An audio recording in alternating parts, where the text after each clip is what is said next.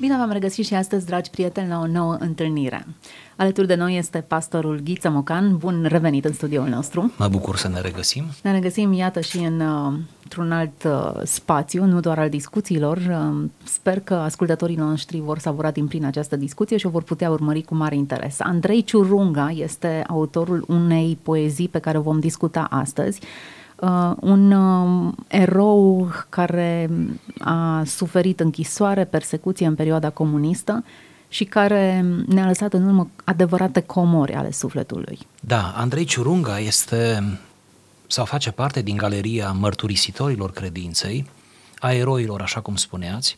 S-a născut în anul 1920 în uh, Republica Moldova de azi, pe atunci România Mare, și se stinge, după o vârstă venerabilă, în anul 2004 la București. A fost poet, memorialist, martir, nu, suferind pentru Hristos și pentru cauza credinței creștine, a interacționat într-un mod violent și dureros, nu, am putea spune cu puterea politică, a provenit dintr-o familie de naționalitate germană, ceea ce a cauzat multe neplăceri în uh, acele vremuri. Tatăl său era profesor și, uh, deși a decedat de vreme când el uh, Andrei avea patru ani, a urmat într-un fel pasiunea și poate talentul tatălui său, scriind încă de vreme poezii, poeme, preocupându-se cu literatura. Debutează în anul 1936 cu placheta de versuri Melancolie, apoi începe să fie publicat în Basarabia, în reviste basarabene de înaltă ținută literară. Sigur, vin anii grei ai războiului, apoi urmează detenția. De-a lungul acestor vremuri de răstriște, Andrei Ciurunga se dovedește ca și alții, cum ar fi Nichifor Crainic, cum ar fi Radu Gir, ca și alți întemnițați, se dovedește a fi extrem de productiv. Chiar și în timpul detenției scrie poezie, unde scrie în memorie, ceea ce este ceva... Tipic pentru deținuții da, care scriu da. în acea perioadă. Aș face o paranteză. Recent am uh, citit memoriile lui uh, Valeriu Bartolomeu Anania, fostul mitropolit al Clujului, iar el în timpul detenției de aproximativ șase ani a scris zeci de poezii în memorie și poeme și spunea să nu vă mirați de noi că am scris atât de mult în memorie și să nu ne considerați, spunea el, că avem memorii strălucite. Nu, avem memorii normale, am avut memorie normală, doar că într-un regim carceral, celelalte simțuri, cum e văzul, nu prea ți de folos, că nu ai ce să vezi, auzul de asemenea nu prea, și atunci celelalte cumva trec în plan secund și memoria parcă preia, parcă vrea să salveze ființa. Și atunci ai o memorie normală, doar că o pui, o pui la lucru. Cred El, că era și o formulă de protecție în Sigur, să nu nebunești. Exact, da.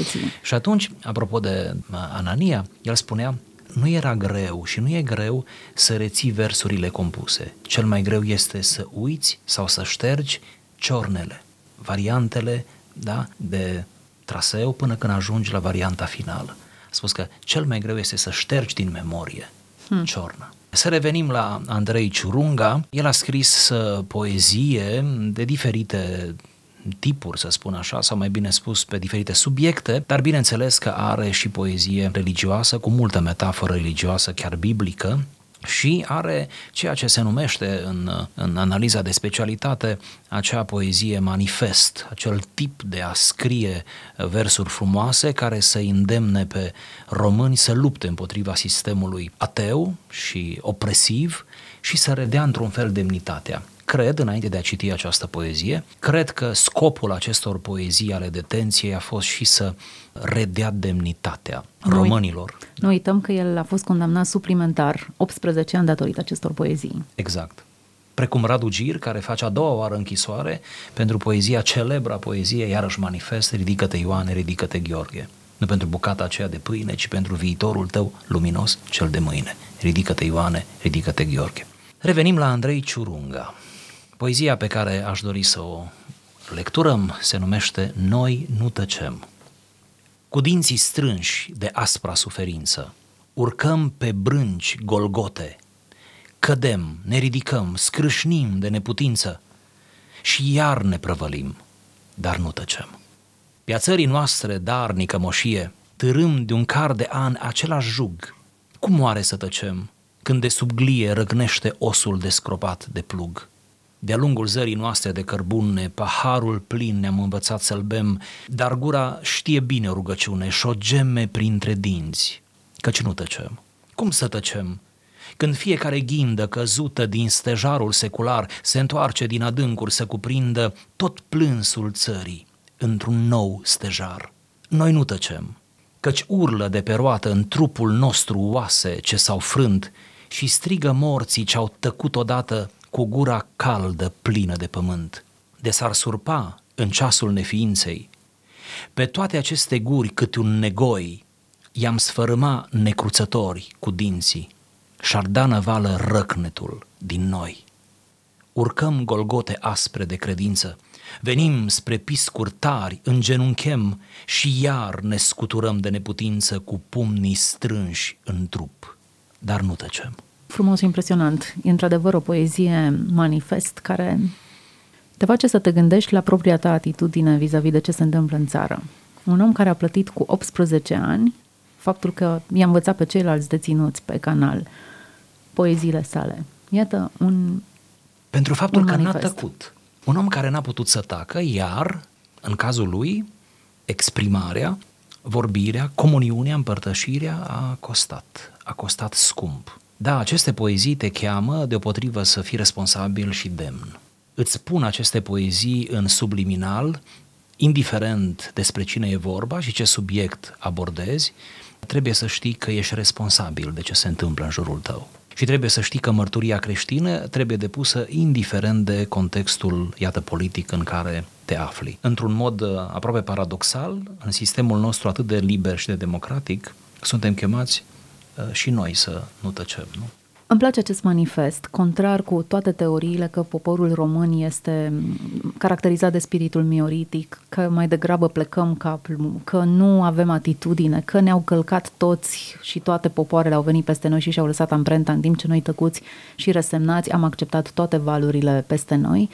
Nu doar Andrei Ciurunga, ci și alți autori arată că am rezistat că există un, un răcnet acolo în, în fiecare dintre noi care e strigătul după dreptate și că am avut eroii noștri în fiecare generație. Care nu au fost infailibili, care nu au fost perfecți, care, așa cum spune poezia, cădeau, se ridicau, scrâșneau de neputință, se prăvăleau și iar se ridicau, dar care au înțeles să nu abdice, nu? Care în sufletul lor n-au abdicat niciodată și Sigur, nu vom intra în detalii. Există acum o literatură întreagă care exploatează tema torturii în România. O recomand pe Ruxandra Cesăreanu, marele filolog de la Cluj, care a scris deja câteva cărți pe subiectul torturii și pe metode de tortură în, în, în spațiul comunist. Deci cine dorește să citească uh, lucruri avizate despre tortură, o poate face, are unde să o facă. Deci nu intrăm în detalii, dar să nu uităm că această netăcere aș vrea să o numesc netăcere, are loc în, în uh, mijlocul torturii și a suferințelor, a privațiunii, are loc la limita pierderii minților. Eroii totuși au existat, însă sunt anonimi, așa cum poezia ei reflectă. Da.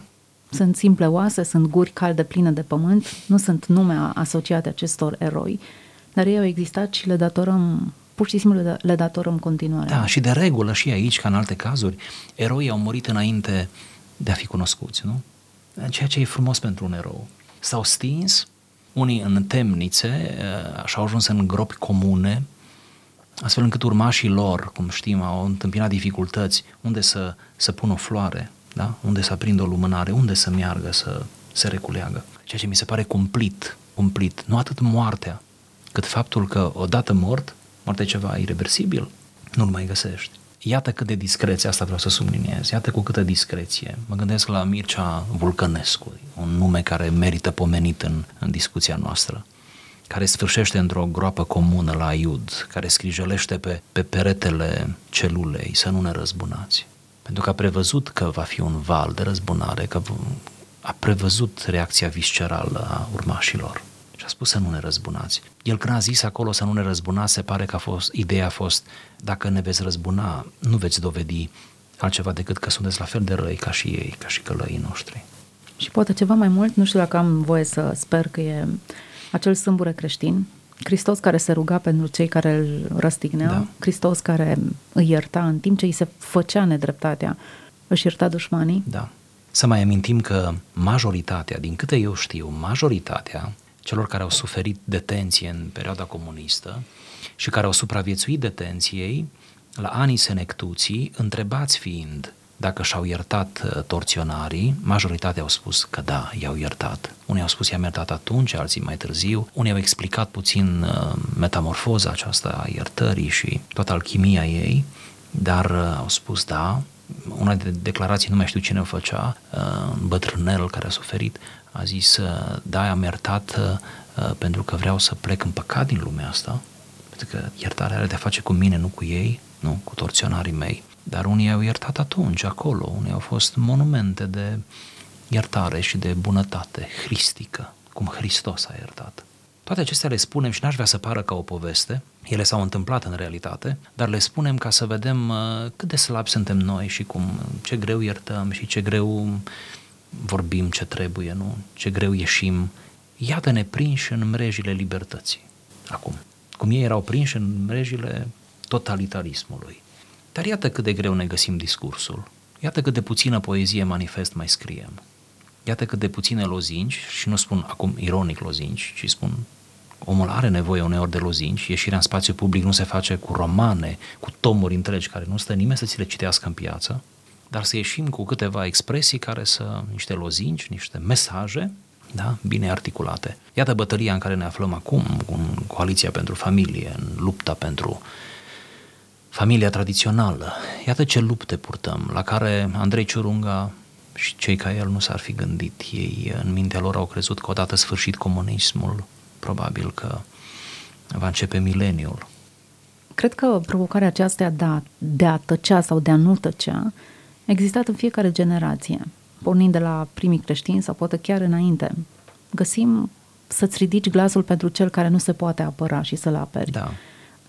Sau să condamni din, nedreptatea. Un curaj și o atitudine încurajată pe toate paginile Scripturii, un comportament pe care trebuie să-l ai. Pur și simplu să îndrăznești să vorbești atunci când trebuie să vorbești. Dacă în perioada comunistă era un anumit risc să începi să vorbești, în perioada democrației sau libertății, a mrejelor libertății, să folosesc aceeași terminologie, e la fel de greu să vorbești. Trăim o anumită corectitudine politică, sunt anumite spirite care nu trebuie jignite sau deranjate. Mai mult, există o anumită filozofie care te îndeamnă să nu-ți mai exprimi punctul de vedere, să fii atât de neutru încât să nu te mai diferențiezi cu nimic de oamenii din jurul tău. Da, și chiar să fii timorat, intimidat. Cum nu? să ne găsim limbajul în contextul acesta? Pentru că mesajul rămâne același și merită transmis. Păi eu zic să ne ajutăm și din cufăr, să luăm și din cufăr. Iar această poezie e luată din cufăr. Când deschizi un cufăr, nu, să ne imaginăm fiecare gestul, există o emoție. Nu vorbește nimeni când se deschide un cufăr.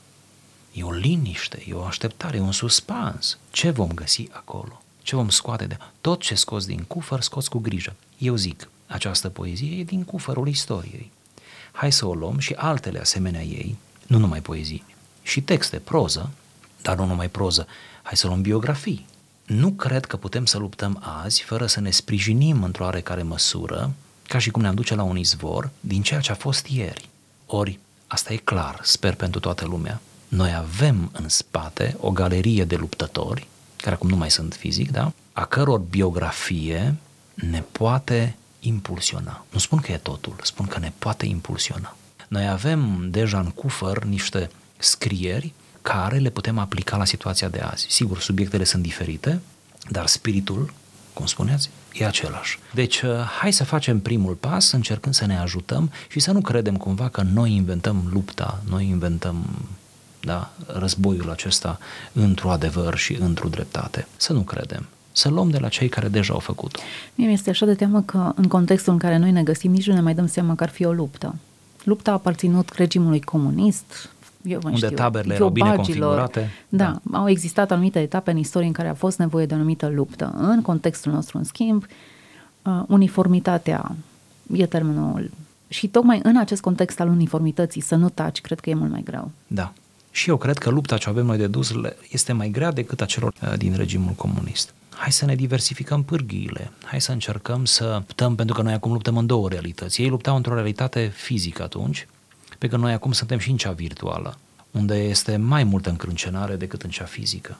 Eu cred că în spațiu virtual se spun lucruri care nu s-ar spune poate niciodată într-o întâlnire face-to-face. Oamenii se simt mai curajoși în spațiul acela să-și, uh, să se degradeze aproape la modul public. Da. Ei bine, în acest context, nu știu, e greu să dăm sfaturi. Poate că fiecare ar trebui în felul lui să aibă conceptul acesta psihologie de luptător și să lupte în, în jurul lui, să răspândească în jurul lui adevărul și cunoașterea și experiența lui și da. Ideea e că nu poți să lupți decât atunci când sunt lucruri în care tu să crezi cu adevărat. Da. Nu poți să lupți pentru idealurile altcuiva sau nu poți să lupți doar din inerție. Trebuie să existe ceva care să te pasioneze, să fie acel răcnet interior pe care îl menționa autorul acestei poezii. Ceva care urlă, care, un, un glas care depășește orice rezervă și timorare. Aș mai remarca ceva. În această poezie și în altele din poeziile de detenție uh, sunt câteva paliere. Este palierul individual care se pierde sau mai degrabă se contopește cu palierul colectiv. În, uh, în poeziile de, de detenție, în poeziile manifest, este prea puțin eu, eu, prea puțin experiența lui, acelui care scrie, dar este foarte mult noi. Este o solidaritate interesantă.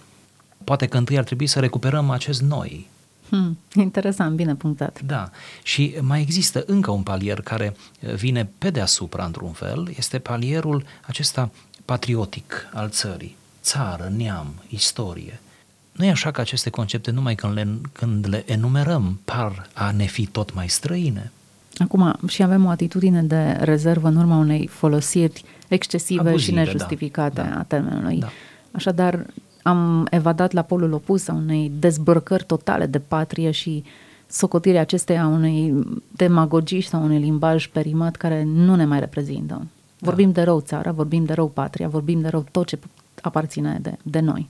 Poate că primul pas ar fi să nu mai vorbim atât de mult de rău de noi. Pentru că vorbim de rău patria, ne vorbim de rău strămoșii, pe care sper că nu i-am uitat sau nu ar trebui să ne uităm. De acord, să nu cădem nici în idealismul acela utopic, nu? În care să fie numai patria, să nu mai fie nimic, da? Care e prea diafan, nu? Dar nici să fim numai noi, indivizi, individual, da? Individual. Până la urmă, individualitatea aceasta puternică, vecină cu egocentrismul, cu egoismul și așa mai departe, este un apanaj al libertății și al modernității pe care tocmai, pe care tocmai o trăim. Acest scriitor de poezii manifest, cum a fost și Andrei Ciurunga, să nu uităm poezia din care am citit, s-au simțit, deși nu aveau internet, nu aveau rețele, nu comunicau, erau închiși prin închisori, erau risipiți prin închisori, ce aflau unii despre alții aflau prin limbajul morse, uh, se simțeau totuși împreună, asta vreau să mai subliniez, se simțeau totuși împreună. Ei nu știau ce scrie celălalt, nu știau care-i soarta celuilalt, nici nu știau dacă mai trăiește celălalt. Și totuși se simțeau împreună, mânați de același entuziasm, de aceleași scopuri, de aceeași dorință și răcnet, nu? Răcnet pentru dreptate și adevăr și credință. Da? Acum avem atâtea mijloace la îndemână care parcă ne risipesc în loc să ne adune la oaltă. Observația e bună.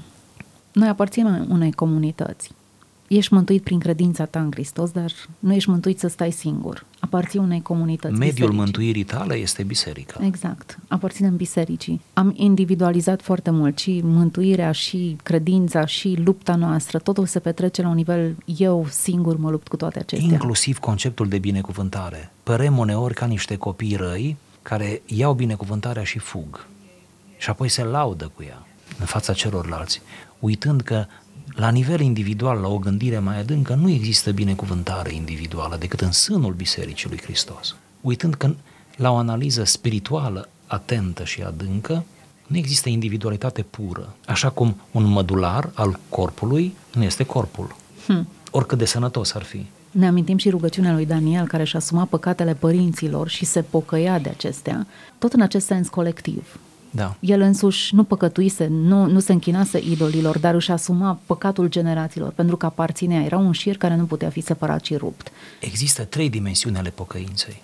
Prima este pocăința inițială, care noi o asociem în mediul evanghelic cu convertirea, nu intrăm în detalii. A doua, pocăința existențială, care o asociem mai ales în limbaj paulin cu sfințirea, care trebuie să o ducem zi de zi până la capăt. Și există, pentru că aici am vrut să ajung, la pocăința mărturisitoare, atunci când mă pocăiesc pentru altul atunci când asemenea profeților Vechiului Testament nu spun ei au păcătuit, ci spun noi ne-am închinat la idol, deși profeții nu s-au închinat la idol.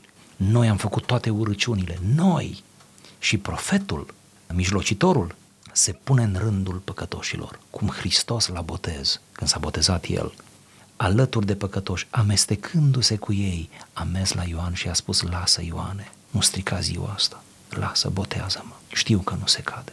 Deci, amestecându-se cu ei, cu păcătoșii. Aș vrea doar să spun atât, pentru că nu vorbim despre pocăință, dar pentru că am adus vorba. Trebuie să ajungem la un asemenea nivel al pocăinței proprii, încât să ne pocăim pentru toți din jurul nostru, cu care suntem legați afectiv, la asta mă refer, nu în general, care nu vor să se pocăiască.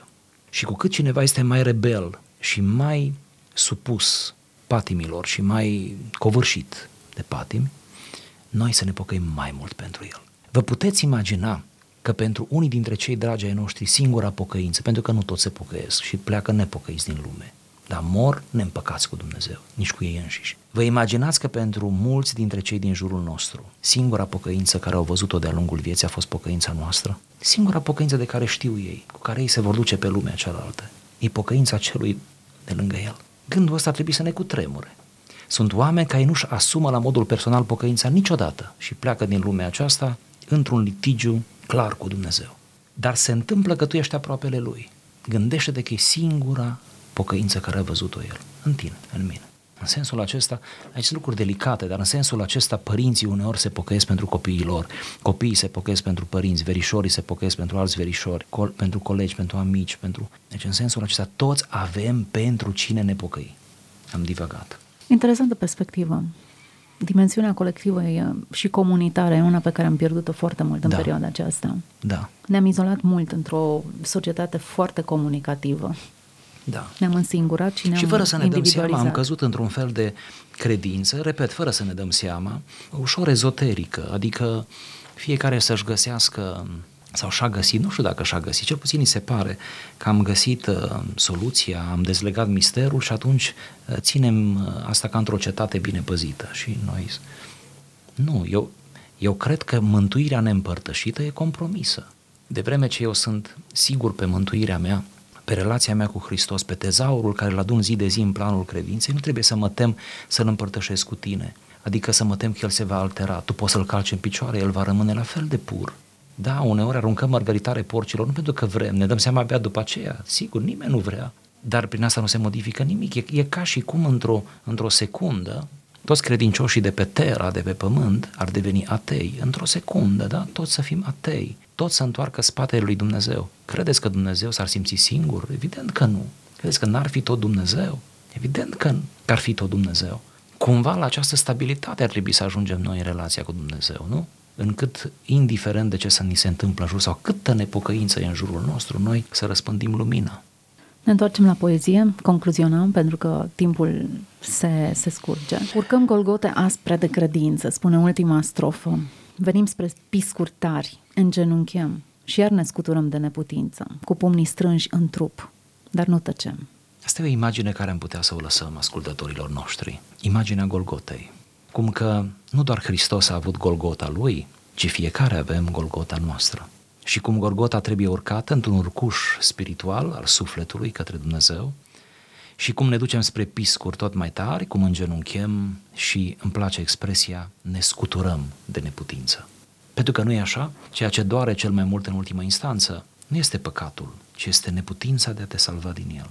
Apostolul Pavel în Romani, în capitolul 7, în cel mai confesiv text pe care l-a scris vreodată, sau pe care noi îl avem, spunea, văd binele, vreau să fac binele, dar răul se ține lipit de mine. Ceea ce își plânge el acolo într-un text superb este propria lui neputință. Ceea ce îl doare, îl frustrează pe apostol, este neputința. Nu este nimic mai dureros în viața unui om credincios decât propria lui neputință. Și atunci zic și eu, ca și Andrei Ciurunga, să ne scuturăm de neputință. Ne scuturăm de neputință și nu tăcem. Până la urma urmei este o alegere și cred că întreaga poezie vorbește nu despre un act eroic în sine, ci despre o datorie. Adică nu trebuie să te simți eroi cu puteri nemaipomenite ca să îți asumi această atitudine. Da, nu e un fals mesianism. Exact, da. E o datorie față de cei care au plătit prețul acesta. Și un șir care trebuie continuat. În generația în care suntem, în contextul în care ne aflăm, în compromisurile care se fac, noi avem un mesaj și nu avem voie să tăcem. Mulțumesc foarte mult pentru prezența în emisiune. Ne reauzim și ne revedem data viitoare. Toate cele bune!